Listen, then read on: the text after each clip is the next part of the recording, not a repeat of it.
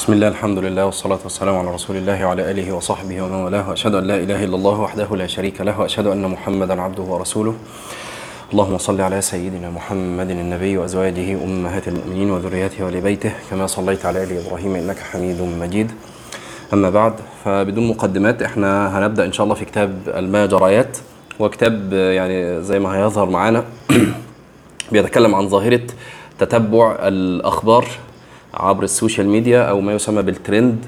فنبدأ يعني إن شاء الله هتبقى القراءة قراءة سردية آه، مع ما لابد منه من التعليقات. يعني مش الأصل إن إحنا بنشرح وإنما نقف فقط يعني إيه لنبين آه، آه، مثلا أمر نود إن إحنا نبينه أو شيء من ذلك.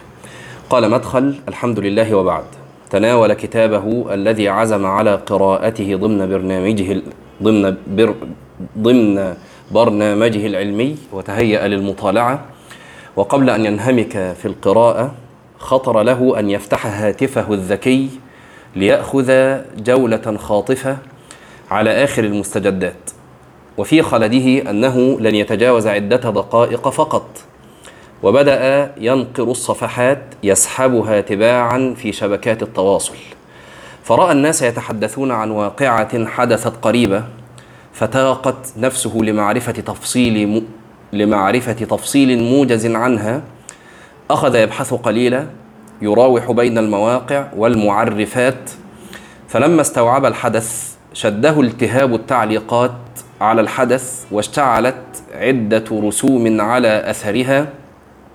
واشتعلت عدة وسوم على أثرها. ثم تفاجأ أن الأمر تطور من التعليق والتعقيب إلى الردود ونقد كل تيار لموقف الآخر. ووقع وهو في أتون الجدل على تعليقات طريفة لبعض الظرفاء أو ردود قاصمة لبعض الأذكياء. فأخذ يصور بعضها بهاتفه ويرسلها لبعض الأصدقاء والمجموعات التواصلية. ثم بقي مترقبا ردة فعل الأصدقاء فجاءته بعض الردود ونشأ نقاش تواصلي داخلي آخر. ثم لم يستفق إلا على صوت المؤذن يفجأه وقد حضر وقت الصلاة الأخرى وهو لم يغادر الصفحة ال- الصفحة الأولى. يظهر أن في تصحيف هنا. آه، من كتابه الذي كان قد عزم على قطع شوط في مطالعته. يقول المصنف هذه لقطة مكثفة وحزينة مقتطعة من شريط من شريط طالب علم قدر الله عليه أن يعيش لحظة التكوين العلمي في عصر ثورة نظم الاتصالات وشبكات التواصل. آه، هنا بس نريد أن نبين أن المصنف آه، يستهدف بالأساس من هذا الكتاب آه، طلاب العلم والمنشغلين بأي مشروع. يعني علمية أو دعوية أو كذا لكن هذا الكتاب يصلح لكل أحد. يعني إحنا إذا كان المصنف هنا بي- بيخاطب طالب العلم وبيقول إن طالب علم قاعد وهيبتدي يقرأ كتاب ثم شده الهاتف إلى أن دخل في هذه الحلقة المفرغة التي لا خروج منها فهذا أيضا يحدث لنا جميعا حتى لو لم نكن آه، طلاب علم. يعني كم من آه، أناس ضاعت هممهم وضاعت أوقاتهم آه، في هذه اللقطة المكثفة الحزينة التي يعني سماها هكذا الشيخ لقطة مكثفة حزينة. فيعني وإن كان الكتاب آه، يستهدف أو يخاطب بالأساس طلاب العلم لكن هو يصلح لكل لكل أحد. وده هيبان معنا إن شاء الله في أثناء الكتاب. قال ولا أحب أن أمثل أمام القارئ قصة آه، قصة مناقبية. يعني هو بيقول يعني أنا مش عاوز أقول إن أنا اللي ما بعملش ده يعني بل كاتب هذه الأسطر كان لديه مهام علمية وعملية اصطدم بوقت تسليمها قد أزف واضطر للتأجيل.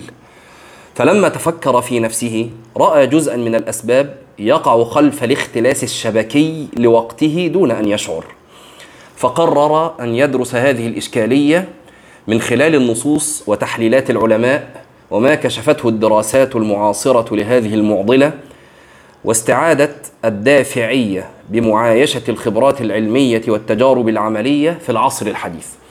والحقيقة المصنف سيورد بعض آه، النماذج من العصر الحديث الذين لم ينبهروا ولم يستقطبوا ولم تستنزف أوقاتهم على شبكات التواصل ويعني يأتي معنا إن شاء الله ولعل هذا مما آه، يعني يشحذ همم ال- الناس والحقيقة أن الأمر أكبر مما كنت أتصور.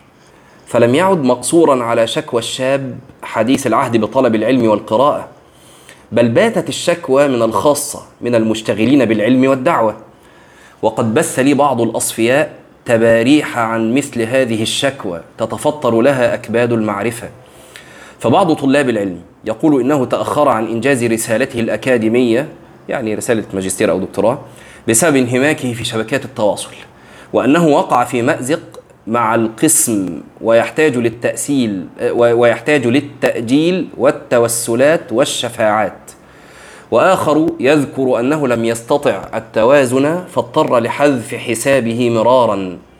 وآخر يذكر أنه لم يستطع كبح نفسه عن الدخول للشبكة عبر هاتفه الذكي فاضطر لإلقائه وشراء جهاز تقليدي لا يتيح خدمة الاتصال بشبكات الإنترنت. وآخر ذكر لي أنه بات يتصفح صامتا ويتحاشى التعليق في شبكات التواصل حياء من الناس أن يستشعروا غرقه في دوامة هذه الشبكات وهم يظنونه قامة علمية جادة. بل من أعجب ما وقفت عليه حادثة باح بها الفقيه الواعظ محمد المختار الشنقيطي حفظه الله. وكل من يعرف الشيخ أو كل من استمع للشيخ محمد المختار الشنقيطي يعلم عزوفه قطعا عن مثل هذه الملهيات. يقول الكاتب وهي قصة لها دلالات تهز الوعي. فالشيخ الشنقيطي معروف بابتعاده عن الدخول في قضايا الشأن العام في قضايا الشأن العام الساخنة وانكبابه على تدريس الفقه ومحاضرات المواعظ الإيمانية وقد تواتر النقل عن تنسكه وانجماعه وانقباضه عن مسائل الجدل العامة. نحسبه والله حسيبه وفي أثناء محاضرة له سأله شاب سؤالا يفور بالحرقة من معاناته من شبكات التواصل حيث يقول السائل فضيلة الشيخ ابتليت مثل غي ابتليت مثل غيري في هذه الأيام بكثرة تتبع الأخبار والأحداث. وإدمان برامج التواصل الاجتماعي مما يؤثر على علاقتي بالقرآن وله كثير من السلبيات لدرجة أنني أدعو الله في سجودي أن يصرف الله قلبي عن هذه الملهيات وأتركها أحيانا ثم أعود. دلوني على الحل جزاكم الله خيرا. ولن تخطئ عينك أخي القارئ حرارة الألم في شكوى هذا السائل بسبب انفلات مقود التوازن منه. حتى أنه بات يتضرع لله في سجوده بأن يخلصه من هذه المعاناة. ثم يحكي عن نفسه أنه يتخلص ثم يعود ويريد حلا نهائيا لمعاناته. فأجاب الشيخ الشنقيطي جوابا مطولا مؤصلا علميا ففصل ولم يجب بجواب عام. بل ميز في أحوال في أحوال وأقسام الناس في التعامل مع هذه الشبكات وبين الحال المحمود والمذموم. وليس هذا وليس هذا كله هو الذي شدني بل الذي باغتني وأنا أستمع وهجمت علي من واردات الذهول ما يعلم الله مداها أن الشيخ صارح مستمعيه بواقعة يتيمة حدثت له شخصيا يعني واقعة لم تتكرر عند الشيخ.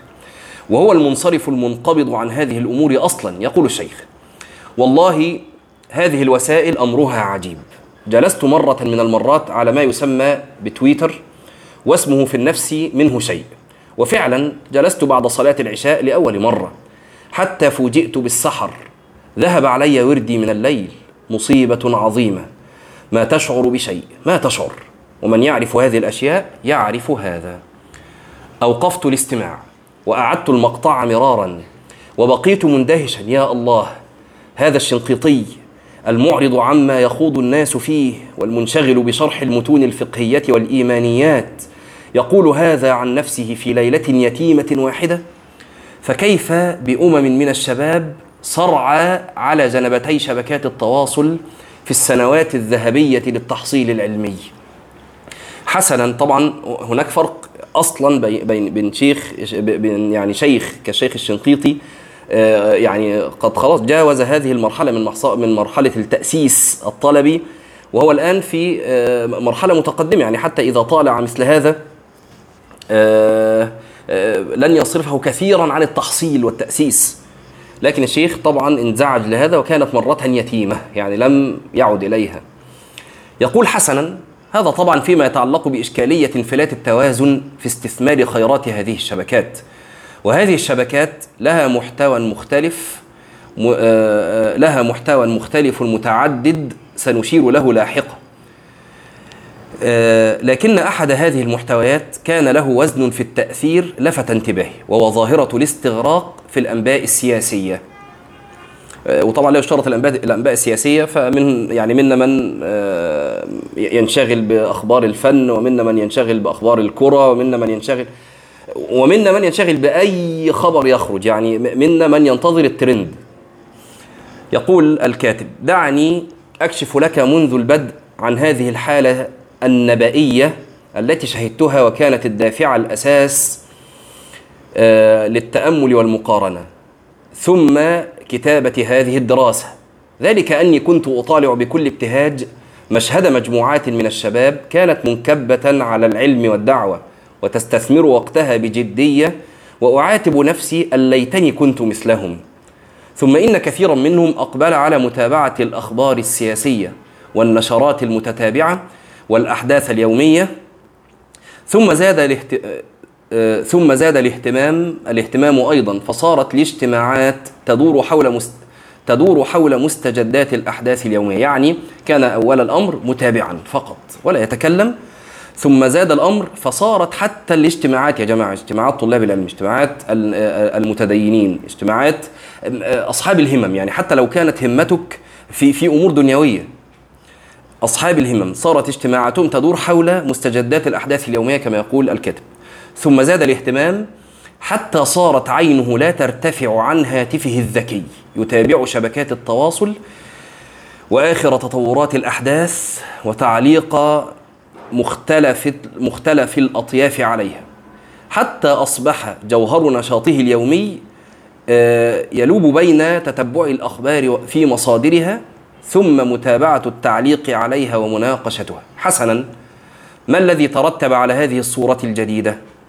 ترتب عليها أمران متقابلان.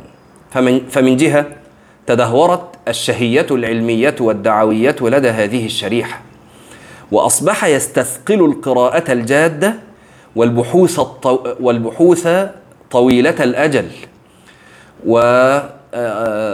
والصبر على الدروس ومجالس العلم. بل حتى القراءات الثقافية الجادة أصبح يمل منها ويستملح فقط متابعة الأحداث السياسية والوقائع اليومية والمهاترات الفكرية ومشاغبات القضايا الصغيرة. ثم متابعة التعليق على هذه الأحداث في شبكات التواصل وما موقف كل تيار من هذه من هذا الحدث؟ وكيف علق وعقب كل رمز مشهور على الحدث؟ ورصد ورصد ومقارنة ذلك في كل حدث تقريبا. هذا من جهة. لكن من جهة أخرى صرت أرى في هذه الشريحة آه، نمو الوعي بالواقع وتطور لغته السياسية والواحد منهم لديه مخزون واضح من تفاصيل الأحداث يستثمره في البرهنة أثناء مناقشاته. فكنت أقارن كثيرا وأتساءل هل هذا الذي يجري صحيح وهي خبرات ممتازة يكتسبها طالب العلم. أم هذا الذي يجري خطأ وهو انقلاب لا واعي في في المهمة الأساسية وتبادل آه، وتبادل مواقع وتبادل مواقع بين الهامش والمتن. تارة أتأمل في الأثر السلبي لهذا الانهماك السياسي على التكوين العلمي للشاب. أو أي انغماس يعني أثر آه، انهماك سياسي انهماك كروي إن- إن- انهماك فني آه، انهماك في اللا شيء. يعني هذا يحدث ومش شرط يكون تكوين علمي يا جماعة. زي ما قلنا وهيأتي معنا إن شاء الله كلام لابن القيم في هذا الصدد. آه، يكفي أن الهمة آه، قد تراجعت. حتى إنك آه، إذا تركت هاتفك الآن ربما لا تستطيع فعل شيء. يعني خلاص تركت الهاتف بعيدا. طب يلا امسك حاجة اعملها. سواء في دنيا أو في دين ما تقدرش. خلاص يعني إنك تحصل همتك مرة أخرى يحتاج إلى مجهود فقط لتستعيد همتك الأولى. ولا حول ولا قوة إلا بالله. يقول الكاتب تارة أتأمل في الأثر السلبي لهذا الانهماك السياسي على التكوين العلمي للشاب. إذ يلمس المراقب تصدع الجلد و... وتصدع الجلد والدأب السابق. وضعف الصبر على مطالعة كتاب أو حفظ متن أو حضور درس بل حتى التحرك للدعوة والتربية وإلقاء الكلمات النافعة لم تعد قضية تمثل هاجسا كالسابق. وظهر الأثر واضحا في تعطل البناء العلمي وبدأ كأنه توقف عند زمن معين. ولا حول ولا قوة إلا بالله. حتى يشعر القريب من بعض هؤلاء أن التمويل العلمي توقف عند لحظة معينة وصار يصرف آه، من الرصيد السابق. وصار يصرف من الرصيد السابق. يعني كل ما يعطيه من كلمات كل ما يلقيه من دروس كله من رصيد سابق. لكن خلاص ما عنده تحصيل. فلم تعد تلمس في مجلسه جديدا معرفيا يعكس الاستمرار في التغذية العلمية. والمجالس غالبا تفضح الخطط العلمية للشخص لأنه يظهر في حديثه أثر آخر المقروءات والمحفوظات. وتارة أخرى أرى حداثة اللغة السياسية في خطاب مثل هذه الشريحة وكمية البيانات الحدثية التي التي يتسلحون بها أثناء مناقشاتهم. فأشعر أن هذا مكتسب جيد لطالب العلم.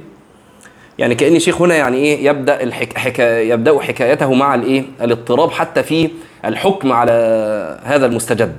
يعني ده كويس ولا وحش؟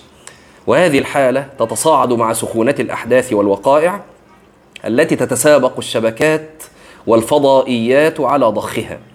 وبدأت أشاهد عددا من المتميزين في العلم الشرعي والثقافة الجادة ينكمش شغفهم ببحث العلم وبثه وتبليغه وتشعر بأن ثمة ضيفا خفيا يزاحم برامجهم العلمية في غور منازلهم. يعني حتى يعني كان عندهم شغف بالبحث والعلم وبث العلم وتبليغ العلم آه، خفت كل هذا. وكأن ثمة ضيف خفي يزاحم برنامجهم العلمي في غور المنازل وهو طبعا هذه الأجهزة وهذه المواقع. قال مكثت زمنا أتأمل هذه الإشكالية وطرحت في عدة مجالس آثارها المحتملة وخصوصا آثارها على الكوادر العلمية والإصلاحية للمجتمع المسلم. ولا سيما أننا أمام متغيرات أننا أمام متغيرات عالمية هائلة في الضغط على الأصول الإسلامية في التصور والقيم والسلوك بما يعقد مسألة البناء المجتمعي. يعني يا جماعة ليتها كانت هذه الوسائل فحسب بل في حرب على أصول هذا الدين من كل جهة. فأنت أصلا عشان تبني لبنة واحدة في بناء هذا الدين محتاج مجهود جبار. إنك الأول تهدم الخرافات وتهدم الأباطيل اللي عند الناس. قال والذخيرة الحقيقية أمام هذه المتغيرات الضاغطة هي العلم والإيمان. تقصى يقول تقصي الأنباء اليومية المتدفقة وجدل الناس حولها وتعقب مسلسل الشطحات العقدية والشذوذات الفقهية والتقليعات الفكرية التي تتناسل على شبكات التواصل والانجرار إلى مطاردة المهاترات الفكرية والقضايا الصغيرة وتواصل التحديق في ترقب مماحكاتها ومغايظاتها المتبادلة والدوران اللاواعي في مثل هذه الدوامة وخصوصا عبر الهواتف الذكية اللصيقة يفضي بالمرء إلى الانفصال التدريجي عن روح العمل والتنفيذ والإنتاج والشعور بأن المشاهدة والتعليق هي الحالة الطبيعية التي يعيشها طالب العلم والمصلح. لم تعد القضية قضية تبديد الزمن فقط بل تكشف سقم جديد أشد تعقيدا. ذلك أن هذه الحالة المش... أن هذه الحالة المشار إليها النابعة عن اضطراب التوازن في التصفح الشبكي تنتهي تدريجيا إلى انحلال الدافعية وهبوط العزيمة. وده اللي إحنا كنا لسه بنقول عليه يا جماعة إنه حتى بعد الانسلاخ من إدمان هذا التصفح تجد الهمة لم تعد كسابقتها. يعني قبل ما ندمن التصفح خلاص الهمم راحت. فعشان ترجعها محتاج وقت ومحتاج مجهود كبير جدا. فقط عشان ترجع بهمتك زي ما كانت. فدي يعني ملاحظة أخرى يقولها الكاتب. ومما يساعد بصورة رئيسية في تعزيز هذا الركون والإخلاد والاستنامة للواقع آه، قلة الاتصال الممازج للمشروعات العلمية والعملية أو بتعبير أدق بعد العهد بالتجارب العلمية والثقافية والإصلاحية. ذلك أن ترامي المسافة بين المرء والمنتجين يوفر بيئة جيدة لاستمرار الإغفاء. يعني أين أنت وهؤلاء المنتجون؟ آه، المنتجون اللي هم مين يا جماعة؟ اللي هم طلاب العلم آه، اللي بجد ال- العلماء الشيوخ الدعاة اللي هم لم ينغمسوا في مثل هذا. إذا أنت منغمس ليل نهار في مثل هذا هتشوفهم فين؟ ده اللي الشيخ عاوز يقوله. خلاص بعد العهد بهم بعد العهد إما العهد يعني العهد الزماني أو العهد المكاني يعني لا هم موجودين آه، أو حتى موجودين لكن صعب إنك تصل لهم لأي سبب. أو العهد الزماني خلاص. كنت آه، معتاد إنك بتحضر درس إنك بتحضر مجلس علم إنك بتحضر درس وعظ. وخلاص آخر مرة سمعت فيها درس إمتى؟ بعد العهد. قال هذا بقى يعني هذه هذه البيئة هي بيئة جيدة لاستمرار الإغفاء. خلاص، يفضل الإنسان نايم. بينما البيئة المستعرة بصخب الفاعلين تطرد النعاس وتل وتلهب الحيوية وتحيي الدافعية. ومن جهة أخرى فإن إدمان متابعة الوقائع والأحداث والمجادلات الشبكية المتوالية المتوالية آه، يصوغ نمطا من التفكير الأفقي. والشيخ هنا يعني هذا المصطلح مصطلح جيد استعمله الشيخ. التفكير الافقي يا جماعة يعني لا تكاد ترى آه، من يبحث عن الجذور أو آه، يغوص في أعماق أي فكرة. تجد إن تفكير يا جماعة تفكير الجيل صار تفكيرا افقيا. يعني لو جيت سألت أي واحد في أي فكرة تلاقيه على دراية بها. لكن هي دراية بالقشور طب تعالى ندخل شوية في التفاصيل. ما تلاقي- تلاقيه فارغ. طيب ادخل في فكرة تانية تلاقيه سمع عنها. لكن برضه دراية بالقشور فهذا تفكير أفقي. ليه تفكير أفقي؟ عارف من كل من كل فكرة عميقة يعرف شيئا. طيب تعالى بقى انزل رأسي بقى في هذه الفكرة العميقة لكي نصل للعمق. لا ما يعرفش أي حاجة.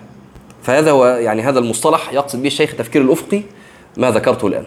لا يبصر إلا الغلاف والقشرة الخارجية من المتغيرات ولا يعرف إلا المنتج النهائي من التصورات الذي يقدم للمستهلك العام لأنه بكل اختصار غادر معامل الإنتاج إلى رفوف التسوق. آه. يعني هو شايف الرفوف اللي عليها المنتج النهائي. طب المنتج ده اتعمل إزاي؟ عشان يتحط على الرف؟ لا هو ما عندوش فكرة بده وبالتالي فلا يمكن ترميم هذا النمط واستصلاحه إلا بإعادته للعيش التأهيلي في عالم الإنتاج. ان إحنا نرجع تاني للمعامل. ويا جماعة زي ما بقول ده مش لازم في طلب العلم. ده في أي حتى لو أنت آه، رجل أقامك الله عز وجل على ثغر من من من ثغور الدنيا. طبيب مهندس أي شيء. تعال النهارده آه، اتكلم في تخصصك تلاقي نفسك في تخصصك. مش بقول بقى بره تخصصك. تلاقي برضو خلاص بقى التفكير تفكير أفقي. مفيش وقت إن واحد يقعد عشان يكمل دراسة جادة حتى في مجال نفسه مش هقول لك في مجال حد تاني. مفيش وقت خلاص. إنك تقعد تكمل دراسة جادة في مجالك. تنفعك في مجالك أنت. آه، فهذا كله من آه، يعني شؤم آه، مثل هذه ال- ال- المطالعات ومثل هذه ال- الوسائل. قال آه، وبالتالي فلا يمكن ترميم هذا النمط واستصلاحه إلا بإعادته للعيش التأهيلي في عالم الإنتاج وملامسة تفاصيله وصعوباته ومكابداته. وعالم الإنتاج هو الخبرات العلمية والتجارب الإصلاحية. لقد كنت وما زلت شديد القناعة أن من أعظم آه، ما يداوي الاستنامه طيب نقف هنا آه، على قولي لقد كنت. وخمس دقائق كده في آه، ال- آه، الكتاب الآخر كتاب ال- ال- التوهم للحارث المحاسبي. ويعني هذا الكتاب يعرض آه، مواقف يوم القيامة كي نخرج مما نحن فيه من الغفلة ومن الانغماس في هذه الدنيا. يقول الشيخ رحمه الله بسم الله الرحمن الرحيم. الحمد لله الواحد القهار العظيم الجبار الكبير المتعال الذي جعلنا للبلوى والاختبار وأعد لنا الجنة والنار فعظم لذلك الخطر وطال لذلك الحزن لمن عقل وادكر حتى يعلم أين المصير وأين المستقر لأنه قد عصى الرب وخالف المولى. وأصبح وأمسى بين الغضب والرضا. لا يدري أيهما قد حل أي لا يدري أيهما قد حل ووقع له. فعظم لذلك غمه وطال لذلك حزنه واشتد كربه حتى يعلم كيف عند الله حاله. فإلى الله فارغب في التوفيق وإياه فسل العفو عن الذنوب وبه فاستعن في كل الأمور. فعجبت كيف تقر عينك؟ أو كيف يزايل الوجل والإشفاق قلبك؟ وقد عصيت ربك واستوجبت بعصيانك غضبه وعقابه والموت لا محالة نازل بك بكربه وغصصه ونزعه وسكراته فكأنك قد نزل بك وشيكا سريعا. فتوهم نفسك وقد صرعت للموت صرعة لا تقوم منها إلا إلى الحشر إلى ربك. فتوهم نفسك في نزع الموت وكربه وغصصه وسكراته وغمه وقلقه. وقد بلأ وقد بدأ الملك بجذب روحك من قدمك. فوجدت ألم جذبه من أسفل قدميك. ثم تدارك الجذب واستحث النزع وجذبت الروح من جميع بدنك. فنشطت من أسفلك متصاعدة إلى أعلاك حتى إذا بلغ منك الكرب منتهاه وعمت آلام الموت جميع جسمك وقلبك وجل محزون مرتقب منتظر للبشرى من الله عز وجل بالغضب أو الرضا. وقد علمت أنه لا محيص لك دون أن تسمع إحدى البشريين. اللهم سلم سلم. وقد علمت أنه لا محيص لك دون أن تسمع إحدى البشريين من الملك الموكل بقبض روحك. فبين أنت في في كربك وغمومك وألم الموت بسكراته وألم الموت بسكراته وشدة حزنك لارتقابك إحدى البشريين من ربك. إذ نظرت إلى صفحة وجه ملك الموت بأحسن الصورة أو بأقبحها حسب عملك. ونظرت إليه مادا يده إلى فيك ليخرج روحك من بدنك. فذلت نفسك لما عاينت ذلك وعاينت وجه ملك الموت. وتعلق وتعلق قلبك بماذا يفجأك من البشرى منه؟ إذا سمعت صوته بنغمته أبشر يا ولي الله برضا الله وثوابه أو أبشر يا عدو الله بغضبه وعقابه. الله يا جماعة إحنا بيمر علينا مواقف في الدنيا يعني تكاد القلوب تنخلع فيها وهي في الآخر أمور دنيا. يعني لو مرتقب أمر مهم في الدنيا صفقة ولا نتيجة امتحان وزي قلبك بيدق ويعني تقول ده أنا قلبي وقع في رجلي وأنت بس منتظر نتيجة امتحان أو نتيجة صفقة أنت بتعملها فيعني إذا توهمت ما يعني يذكره الشيخ هنا إن خلاص دي أول لقطة بقى.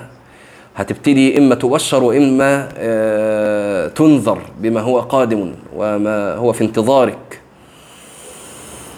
يقول فتستيقن حينئذ بنجاتك وفوزك ويستقر الأمر في قلبك فتطمئن إلى الله نفسك أو تستيقن بعطبك وهلاكك ويحل الإياس قلبك وينقطع من الله عز وجل رجاؤك وأملك.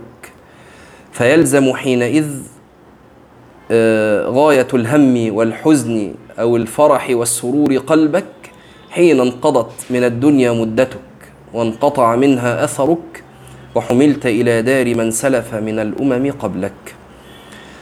نقف هنا. وإن شاء الله غدا الدرس في نفس الميعاد. قولوا قولي هذا وأستغفر الله العظيم لي ولكم. سبحانك اللهم وبحمدك. نشهد أن لا إله إلا أنت. نستغفرك ونتوب إليك. السلام عليكم ورحمة الله.